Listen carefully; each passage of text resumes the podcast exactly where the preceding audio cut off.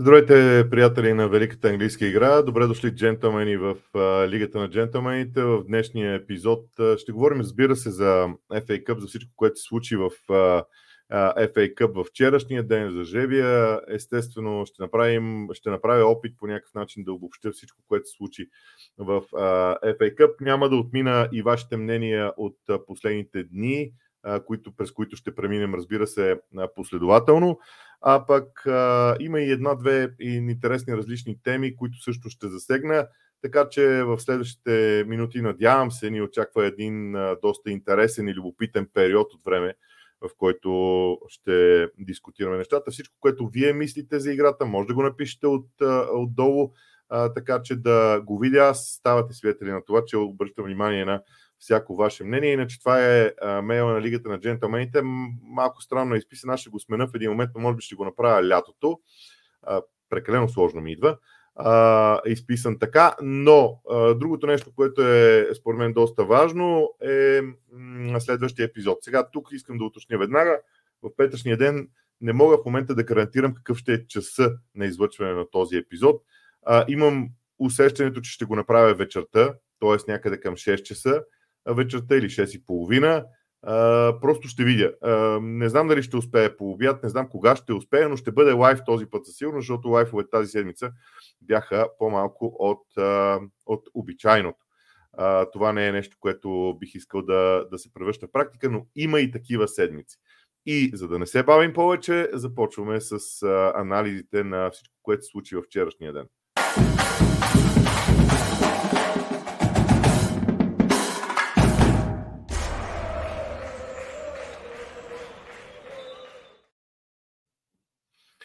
Започваме с Ливърпул и Саутхемптън, поредният двубой, в който Ливърпул използва младите си футболисти. Всеки един от тях. А, също знаете ли, питам се следното. Окей, талант, талант. А, и, ние сме виждали по света много талантливи млади футболисти. А, в Ливърпул са също талантливи млади футболисти.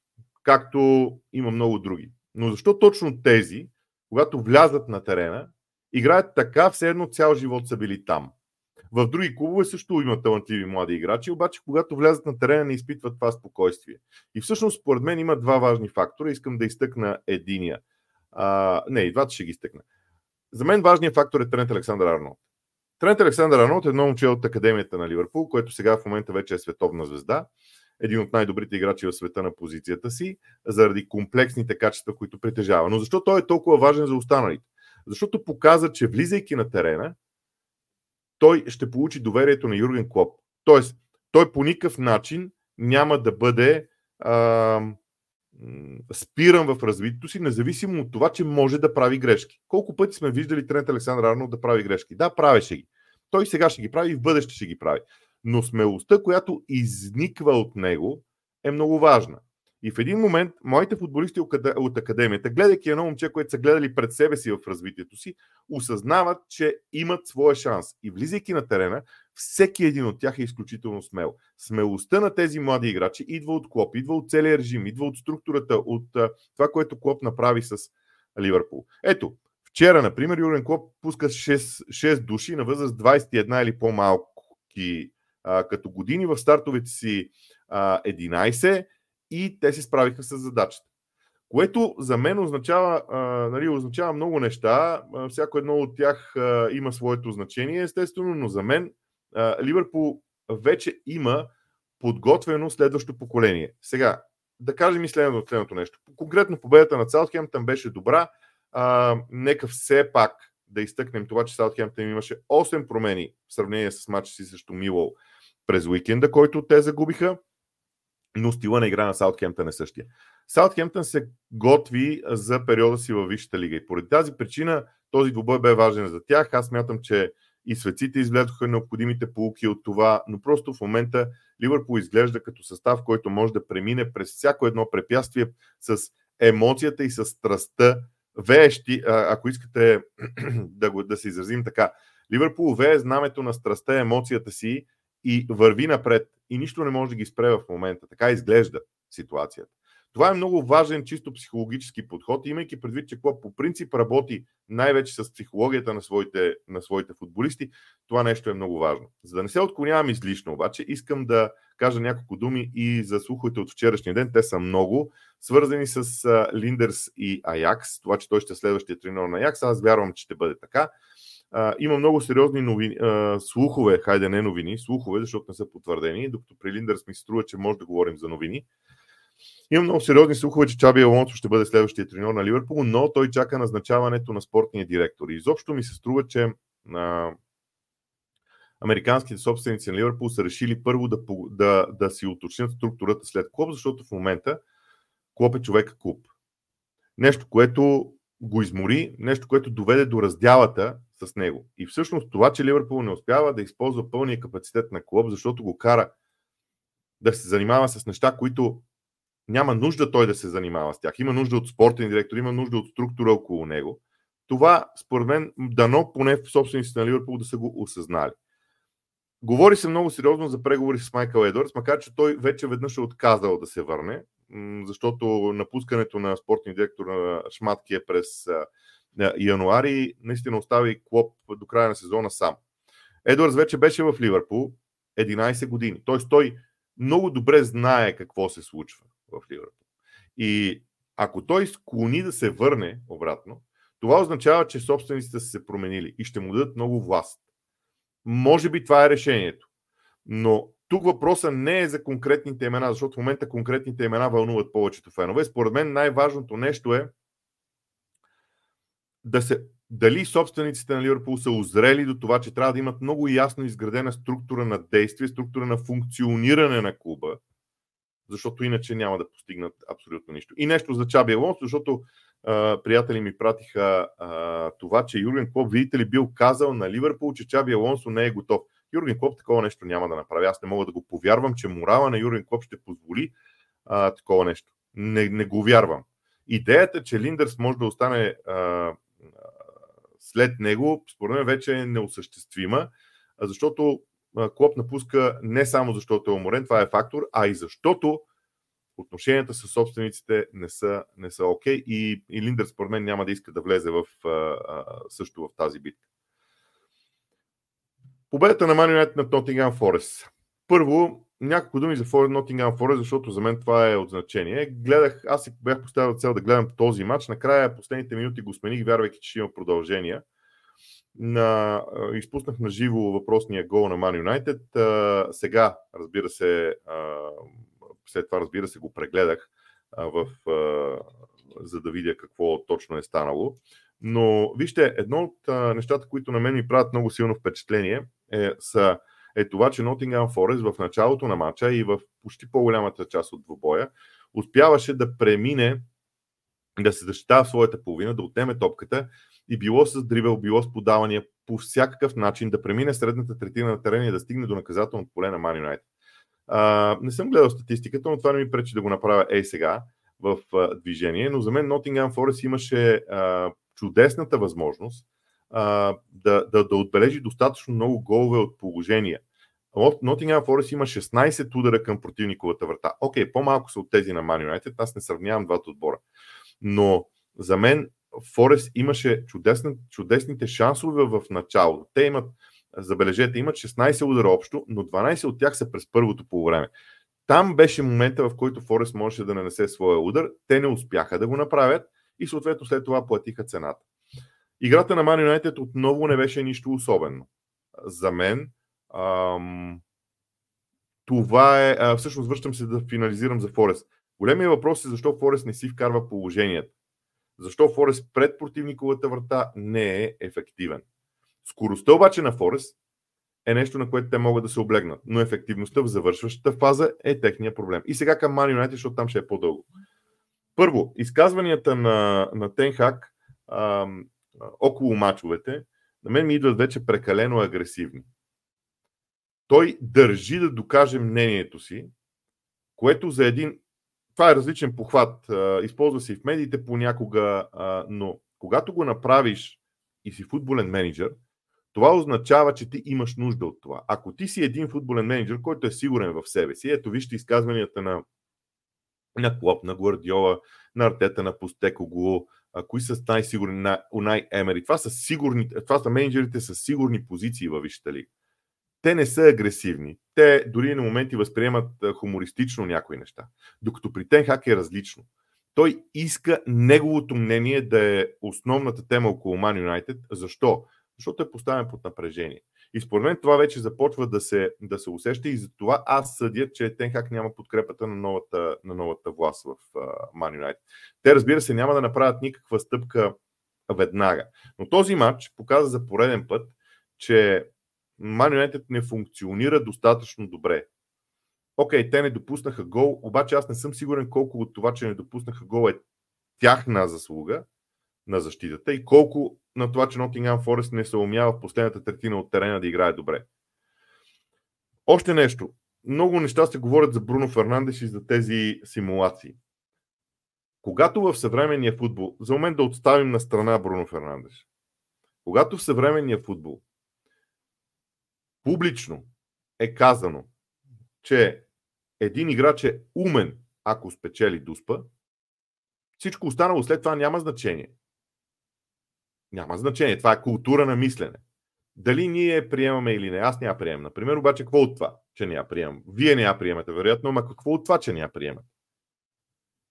Така че това е ключово. А, и сутринта се събудих с няколко въпроса, свързани с гола на Man United, защото те го не го свързват с гола на Ендо. Знам сега феновете на Ливърпул ще скочат и ще кажат, ама нали, тя ситуацията е най-съща. Затова аз не искам да сравнявам двете ситуации, макар че ще се наложи да го правя. Искам принципно да кажа правилото. За тези, които искат да разберат логиката на това правило. Защото това е едно от малкото правила, които са разписани достатъчно добре в правилник. И това е едно от малкото правила, които мога да кажа, че да, те пак, тъл... да, да, те пак подлежат на тълкование, но то е сравнително ясно. Какво е правилото? Или по-скоро каква е логиката за правилото? Ще започна максимално отдалеч, защото ми се струва, че а, това е много важно и това ще бъде последната тема а, по, а, в а, този случай. И тя искам, пак казвам, искам да бъде възприята принципно, а не само единствено конкретно. Всеки един футболист, в правилото за засада се тълкува във всеки един момент, когато атакуваш играч докосне топката. Това е първото нещо. Атакуваш играч, докосва топката и се третира правилото за засада. Ако няма засада, се преминава към следващия момент, когато, противни, когато атакуваш играч, докосва топката. Второ, всеки един футболист може да бъде в ситуация на засада което означава следното. Между него и гол линията да има един или по-малко играчи на противника в момента на докосването на топката от атаку, друг атакуващ играч и той да е по-близо до гол линията от топката в същия онзи момент. Това са двете неща. Но само по себе си това не означава, че ти нарушаваш правилата и влизаш в засада. Нищо подобно. Самото положение в засада не е нарушаване на правилата. Нарушават се правилата, когато позицията на човек, който е в засада и изпълнил предните две условия, та позицията му стане активна. Активната позиция в случая, когато се блокира играч, е да пречиш на противников играч, който е възможно да стигне до топката. Както беше случая с Ван Дайк. Неговия пазач е възпрепятстван по този начин от Ендо. В случая с Варан, Варан наистина пречи на играч на Nottingham Forest да върви назад или на играчи дори, но те са много далеч от зоната, в която е топката. И тогава игра, позицията на играча е абсолютно пасивна. Той не е в активна позиция. Да, той е в засада, по първите две условия, които цитирах, но позицията му е пасивна. Ако при това центриране Каземиро бе до Варан и бе тръгнал напред покрай Варан, тогава убеден съм, че щеше да има засада. Убеден съм, че щеше да има засада, защото такова е правилото случая Варан играе ролята на примамка, защото всички очакват човек около зоната на Варан да бъде центъра на това центриране. Вместо това центрирането отива на близката града с съвсем различна зона. И тук наистина правилото е точно засада няма в случая.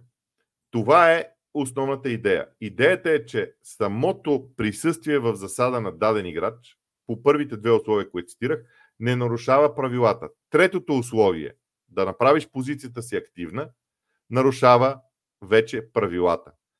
Как се а, влиза в активна позиция, има си го описани по чудесен начин. Между другото, ако напишете в Google или в а, там магазина, който ползвате за мобилните си телефони, всеки има такива вече, и в а, iFab, вадите си приложението и там чудесно са описани нещата на четири различни езика. Обеден съм, че в началото ще имате проблеми. На мен ми отнеха две години да вникна в правилата. Две години, признавам си, при положение, че следа внимателно. Ако го направите, може и да имате успех. Не знам дали ще, ще е така. Увърхемптън срещу Брайтън. Гари Онил срещу Дедзерби. Безкрайно интересен мач за мен. Между другото, аз прекарах доста време гледайки него. Uh, успоредно с Nottingham Forest и Man United. Uh, изобщо да гледаш 4 мача едновременно е кошмар. Uh, на мен ми хареса отново Гари Онил. Сега аз се превръщам в лек фен на Гари Онил, съжалявам за което. На... Но някак, някак за мен не е, не е много окей okay, да бъде възхваляван Дедзерби, а Гари Онил не. Вчера Гари Онил използва различен модел за своя състав. Накара го да играе така, както Увърхемтън играеше при Ноносанто. Прибран дълбоко, линия от петима в защита, плюс трима опорни полузащитници пред тях. Понякога дори някой от тези опорни полузащитници се връщаше назад, ставаше а, шести защитник. А, това бе подпомогнато и от ранния гол, който обаче а, беше само а, доказателство за добрата игра в транзиция на Увърхемптън напред. Изключително а, действие, но тези неща при Увърхемптън правят много сериозно а, впечатление. И Увърхемптън става все по-подреден, все по-постоянен в играта си. Това е първата година на Гари Они в Увърхемптън. Между другото, втората година той ще постави под много тежък натиск, дори и от мен признавам си, защото изискванията към него вече са различни. Не просто да оставиш Увърхемптън във Висшата лига, да направиш от Увърхемптън сериозен отбор.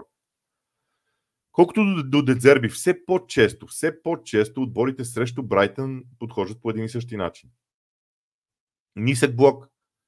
А, буквално правят така, че да няма разстояние между линиите, защото Брайтън. А, ако, а, знаете ли, това е също като на един. Тя, сравнението е много грубо и може би в момента се опитвам да намеря друго различно. Ще бъде ли, ако няма разстояние между линиите, Брайтън едва ли не се обърква къде да отиде. Това е наистина странно за мен. И разиграването им не върви, скоростта им не върви. Да, имат контузени футболисти, които също са важни в случая. Но това е голям проблем за Брайтън Хоф Албион. И те трябва, да го, те трябва да го решават в бъдеще, защото а, това, което в момента се случва с а, този отбор, може да бъде предвестник на, на, на, на по-голяма криза в последствие. Само, че вижте, аз говоря за криза на Брайтън, ама те са седми. Вярно е, че са седми в сравнен брой точки с Уестхем, на една пред Увърхемптън, на две пред Нюкасъл, на четири пред Челси. До края на сезона това може да се промени, ако Брайтън не намери начина по който да се справя, защото защитата им не е достатъчно ефективна. Окей, головете, които отбелязват, не са малко но дори Ньюкасъл има повече от тях. Така че за мен това са принципни проблеми на Брайтън вследствие на този двубой, които в този двубой бяха извадени на показ. Иначе Увърхемптън спечели, защото беше много подреден. Не защото беше много по-силният отбор, беше много подреден. Трябва да отчетем промените в двата отбора, промените в Увърхемптън също, защото някои ключови играчи на Увърхемптън липсваха от, а, а, от този двубой. Челси срещу Лиц. Поредната драматична победа за, за Челси. Между другото, клуба явно имаше нужда от такава победа след загубения финал. изказванията на Почетино също много ме забавляват. Много ме забавляват, защото те са доказателство колко е важно един менеджер да знае много добре английски. Не просто добре английски, а много добре английски. Защото Почетино се опитва да вкара хумор в битката с а, с начина на мислене, който се налага спрямо Челси. Всички наричат Челси едномилиарден отбор, което е абсолютен факт, между другото. А, но тези футболисти са много млади. Много млади. И те първа ще има моменти, в които ще се виждат тяхната колебливост. Конкретно в вчерашния ден, а, колебанието в Челси игрово беше абсолютен факт отново. Елементарно допуснат първи гол при разиграване на топката от а, своята половина. Не знам дали те не са очаквали, може би са били изненадани а, от това, че Лиц отиде високо, без никакво притеснение отидоха високо да ги пресират. Но това беше проблем за Челси. И тук ролята отново на, на Конор Галхър. А, мисля си, че уважението към Конор Галхър трябва да бъде различно вече. А, всички казват, ама той не е достатъчно добър футболист. Погледнете пак третия гол. И поемането на топката. Това не е поемане на футболист, който не е техничен, извинявайте. Това е поемане на добър футболист, качествен футболист. Колкото до Лиц, първо, Илия Груев се оказва с някаква лека травма, на дано да е готов за, за края на седмицата, но тези много, много наброй мачове му се събраха и е малко сложно, но ние видяхме Лиц без него. И за мен Лиц като стил на игра а, биха могли. А, знаете ли кое липсва? И тук не искам да кажа, че Илия Груев е най-важният човек за Лиц, но начина по който Илия Груев подава топката е изключително точен и изчистен времево. В... Той, той просто знае кога на къде да подаде топката. Ампаду, например, също е добър подавач, много добър подавач. Но той иска нещата да се случват бързо. Още по-бързо, още по-бързо, още по-бързо. Той няма търпението да изчака, да направи две докосвания, три докосвания и когато се премести отбраната на противника там, където трябва, да бъде направено подаването. С което не казвам, че Емпаду е лош футболист, напротив, в никакъв случай, но Лиц има варианти. И Лиц игра добре. Аз ще говоря за чемпионшип малко по-нататък в, в този епизод. Финално да кажем, че Челси по един, по друг, по трети начин продължава и за тази купа. Играх финал за едната купа, загубиха го, окей, добре знаем защо. Там почти има своята ключова роля, според мен. Естествено, макар че аз говорих с много треньори, някои от тях са противници на идеята, че Почтино е сбъркал и, и аз го приемам като факт. Но Челси продължава в турнирите. Това, което казахме в началото на сезона, че Челси е един млад, неуверен отбор, който те първа ще прави грешки. И тук преминавам към четвъртфиналите в а, надпреварата. Увърхемптън срещу Ковантри. Един много интересен матч, защото е в някаква степен а, любопитно дерби на отбори, които са различни. Coventry City е един от емблематичните отбори в Чемпионшип. След малко ще премина към участието на отборите от Чемпионшип в FA Cup. Но този матч в четвъртфиналите ще бъде много, яр, много различен сблъсък между стилове и индивидуалностите на Увърхемптън трябва да имат предимство. Челси срещу Лестър. Още един отбор от Чемпионшип, който стига до четвъртфиналите. А, Лестър отива на терена на Челси и Лестър би следвало да е подготвен да се противопостави на Челси достатъчно добре, защото лисиците имат и опит, освен всичко останало. И другите два матча са истинско украшение на четвъртфиналите. Ман Сити Нюкасъл. Нюкасъл е отбор, който мъчи Ман Сити по начина по който Ливърпул мъчи Ман Сити. Защото, да се изразя така, изразните средства в играта на Нюкасъл под ръководство на Еди Хаус са много подобни на тези на Ливърпул. И въпрос е, ще бъдат ли здрави футболистите или по-голямата част от футболистите на Нюкасъл в момента, когато се играят тези четвъртфинални матчове. Ако не се лъжа, те бяха планирани за април, примерно, или нещо подобно, но ще бъде интересно. И естествено, Man United срещу Нюкасъл. Вижте, а, едно от нещата, кои, които струва ми се на Ерик Тенхак, най-много не му харесват е, че победата вчера не стига, че не беше спечелена супер убедително, макар че ако си припомним предния матч на Man United срещу Nottingham Forest, може да видим, че това е прогрес. Може да оценим, че този матч е прогрес. Но сега приема на Олд Трафорд Ливърпул.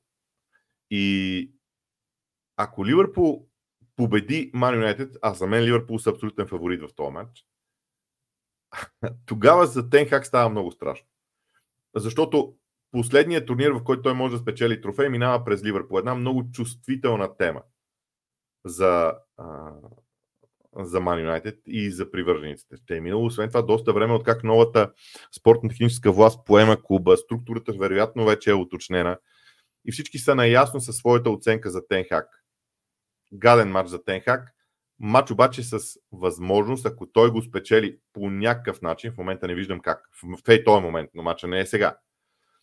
Това ще бъде изключително интересно. По естествен начин стигаме до равнището в чемпионшип. Защото, вижте, да изброим отборите, които бяха сега на четвърт финали. Всъщност, Ковентри и Лестър са и на, на четвърт финалите, на осми на финалите. Блекбърн, Лидс, Саутхемптън. Нали не бъркам? Или а, по спомен, защото го карам по спомен, може би е хубаво да не се доверявам прекалено на паметта си. Стар човек вече не помни тия неща, но да. Ковентри продължават напред и Лестър продължават напред. Блекбърн отпадна, Лидс отпадна и Саутхемптън отпадна. Но по един много интересен, своеобразен начин, това е елита на чемпионшип, ако изключим Ипсуич. Окей, Блекбърн и Ковентри са по-различни малко отбори, но Саутхемптън, Лидс и Лестър са там. Те са отбори, които м- бяха от Висшата лига миналия сезон. И се представят добре и играха добре. Окей, при Саутхемптън там имаше много промени в състава и ми струва, че а, това им повлия. А, и цялата емоция на Анфилд на Ливърпул е много, много ключова. Но отборите от Чемпионшип този сезон се представят добре в FA Cup. На мен ми правят изключително добро впечатление. Ще кажа и още нещо. През този сезон в Чемпионшип битката е страхотна като точки, но обърнете внимание на качеството на футбола, което се играе в Чемпионшип. Обърнете, направете си списък, ако искате, с треньорите, които работят в топ отборите в Чемпионшип. Това са млади треньори, с изключително модерни виждания за тази игра. Треньори, които искат отборите им не просто да влязат в горната дивизия, защото примера с Шефият Юнайтед и Бърни е много важен. Тези отбори влязоха в Висшата лига. И какво от това? Те не бяха готови за това.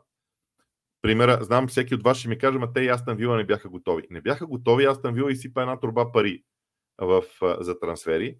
Беше на път да, да, да не се справи. Много бързо обаче взеха мерки там и промениха нещата. Нотингам Форест също не беше готов за влизане в Висшата лига. И те е, хвърлиха две турби пари, образно казано, и сега ще си платят от последствията заради финансовите а, изисквания на Висшата лига. Така че а, това е много сложно. И тенденцията в Чемпионшип, която наблюдавам през този сезон, много голямо удоволствие ми прави да гледам някои мачове в Чемпионшип, е идеята, че тези отбори имат различен стил на игра. Стила им на игра е изключително ключов за нещата. Аз вярвам, че този стил на игра ще ги доведе до бъдещ успех, защото трите отбора, които влизат евентуално, които ще влезат отдолу от Чемпионшип във Висшата лига, и трите, независимо дали кой ще бъде през плейофите, ще бъдат подготвени за футбол. Само ако Ковантри се добере до Висшата лига, там ще има много голям проблем. Не смятам. Но това е, е важно. За мен Чемпионшип прогресира като мислене, не като интрига или нещо друго, като мислене за футбола. На мен, между другото, това много ми харесва. Защото мисленето на Чемпионшип за тази игра е много, много ключово за мен. И аз изключително много се радвам, че се случва. Защото това означава, че английският футбол надолу, по, по, по пирамидата надолу, а, ще се промени и това в дългосрочен план ще даде изключително добри резултати. Правилото за трансфер на менеджерите. Промъкна се една информация през седмицата, вече съм забравил кога, че се обсъжда евентуално клубовете да могат да се разделят с менеджерите си само в двата трансферни прозореца. Това е истинска лудост, защото да задължиш менеджерите, да, да задължиш клубовете, извинявам се, да уволняват менеджерите в трансферните, само в трансферните прозорци е грешка и това няма да се приеме. Но ако клубовете са задължени да назначават менеджери само в рамките на трансферния прозорец, вероятно пак ще му намерят а, варианта да заобиколят това правило и менеджера да работи, да гледа мачовете от трибуните и така нататък, ама не си е работа. А, това и Вижте лига няма да допусне толкова лесно неща. Тоест, искам да кажа, че реализирането на тази идея с, за трансфер на менеджерите, тя трябва, може би, да бъде описана много по-детайлно и да бъде разгледана много по-детайлно. Но гледам, че Асоциацията на професионалните менеджери се издава с това да направи статута на менеджерите такъв като на футболистите. Много ще е интересно. Това е за бъдещето на играта. Много е интересно. Дали ще бъде м- спазено. Защото уредбата на трудовото законодателство по света, в Европа, в Великобритания е различно и това ще повлияе. А, защото тук не, тук не става дума просто да се реши нещо в футбола. Не, напротив, става дума за законодателство, което има съответните изисквания. Ако помните, не знам дали помните какво беше около правилото Босман, колко голяма а, битка беше. То с те по-моите хора са забравили, може би никога не са спомнили за а, Босман и, и това, което той не прави като революция, с а, това един играч да става свободен агент, да може да прави каквото си иска. Между другото, този човек живее в нещета, което е скандално на фона на всички пари, които е изкарал на а, големите звезди, ако трябва, ама такъв е живота. За съжаление е такъв живот. Но това правило е, аз го повдигам сега тук в нашата тема, защото смятам, че то в бъдеще ще влияе на, на развитието на играта и на всичко останало. И бъдете убедени, това ще бъде нещо, което за мен а, е много важно. И за мен това ще бъде лакмус в някаква степен а, по какъв начин се развива играта. Защото ако менеджерите бъдат приравнени към играчите, това автоматично означава много различни неща за тази игра. Ще видим. Сега, обещал съм да. А, сега спирам това. Обещал съм ви да правим а, така отзвук на това, което а, се казвате вие във видеята. А, така че започвам. Каквото е мнението за евентуална размяна на Мудрик с Рамсдел, не, не стои на дневен ред в момента. Не мисля, че има смисъл да се разсъждава. Това ще бъде лятото. До лятото много неща могат да са различни. Точките на Форест са много важен момент.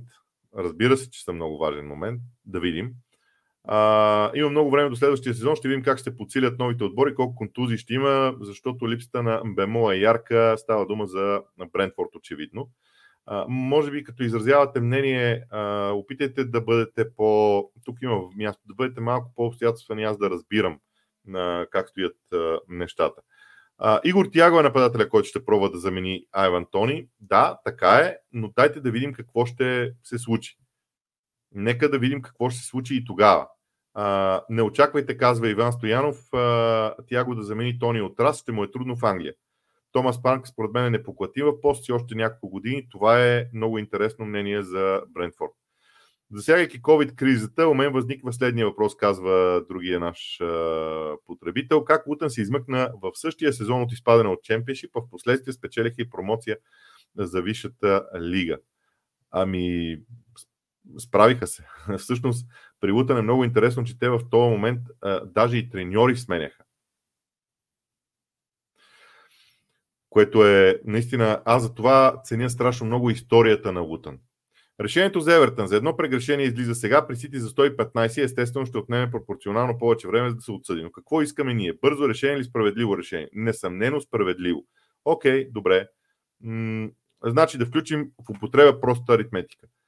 Наказанието на Евертън за едно прегрешение обхваща периода от 22. Решението, ако допуснем, че е справедливо, излезе 24-та, което би означавало към 2 години. Следователно за 115 прегрешения на Сити да отсъдят справедливо, би им отнело към има-няма 230 години. Не знам, но аз бих казал, че не е лошо и да се побързат малко, като ви спестили някоя друга година. Хубаво е, иронията е адмирирам. Аз а, харесвам, между другото, а, иронията като, като фактор в а, всички тези разсъждения, но това, което а, бих искал да кажа е, че нека да, да не. Да, значи, когато има 115, а, 115 обвинения, аритметиката е трудно да бъде проста. А, така, ще видим а, какво. Тук много дълго мнение на този наш зрител, който чето има. Мобата ми, понеже той е от много активните, ако искате, променете си юзера, за да мога тук да го показвам както трябва. Иначе мнението е много дълго, може да го прочетете в а, а, случая. А, е, това врите звица за въртовръзките беше добро, забравихте прогнозите за купата, ми съжалявам, забрави ги. А, Тодор Раднев, т.е. ако искаш отборите да похарчи 500 милиона за трансфери, няма проблем, вземат и 6 точки, живота продължава. И има, има огромен проблем, между другото. Това, което казвате, не е точно така, защото при 500 милиона няма да ти вземат 6. На Евертън им взеха 6 за някъде около 10 милиона. Ако пробваме с, ако пробваме с простата аритметика, смятайте при а, какво ще стане.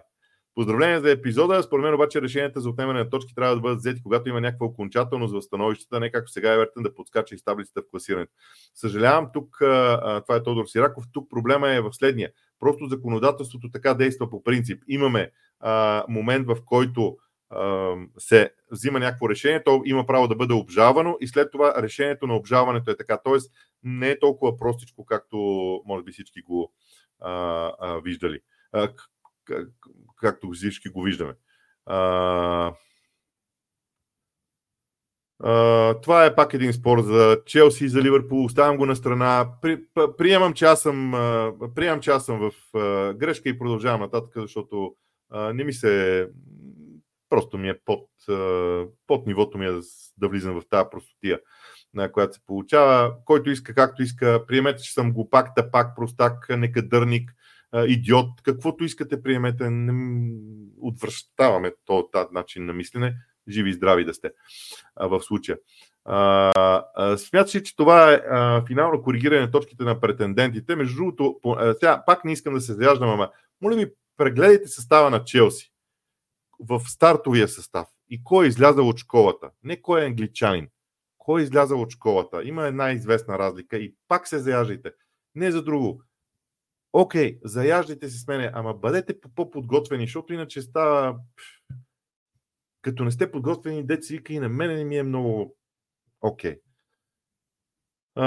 Виктор Андреев. Смяташ ли, че това е финалното коригиране на точки на претендентите за оцеляване? За Евертън може би да, но това е, нека да повторя, това е наказание за предишния период. Те първа ще има наказание за периода, който е до 23-та година. В следващия епизод с тактики и стратегии може да разгледате следния въпрос. Моя любим български отбор Левски. Да, благодаря ви. Български футбол ще си го спестя за сега. Ам...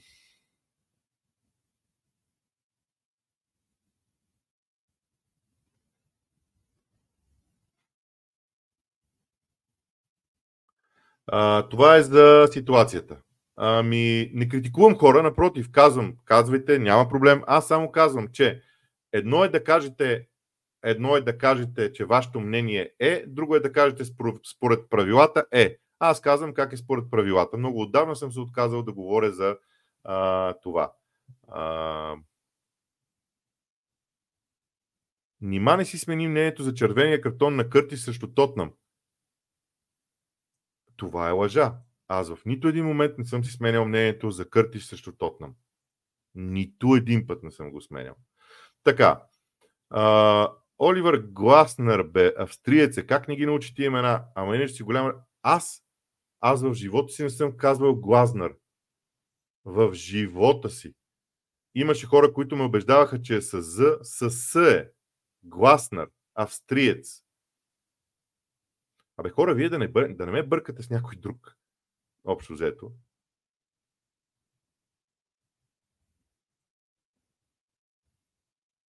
Така е. А, това е интересно мнение. Бой, понеже си ми цитирал мнението, аз като юрист ще ти цитирам един мой преподавател, чието име може и да знаеш, светло му памет, Кристиан Таков. Не го знам, но вероятно човек е уважаван. Той веднъж ни даваше за пример неспособни съди, не футболни, разбира се, които знаят единствено да цекат. Такъв е закон и добавяше. А тогава ти за какво си? Не казвам, че правилата не трябва да се спазват. Напротив, безспорно трябва. Но съдиите са там, за да ги изправят понякога, защото те подлежат на тълкувани.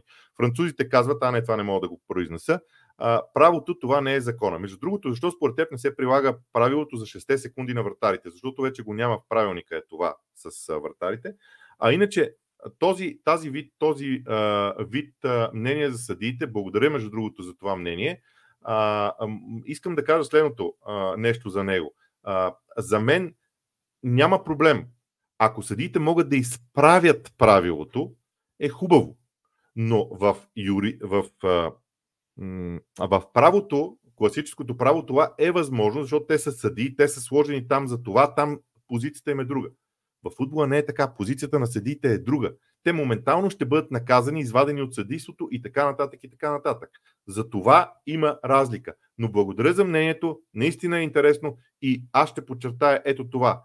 А тогава за какво си ти? Само, че това не е към съдиите. Това е към хората, които пишат правилата. И аз, Ако се съгласите с мен, че това трябва да бъде отправено към хората, които пишат правилата, съм веднага съгласен да имаме едно, подобно мнение. Така.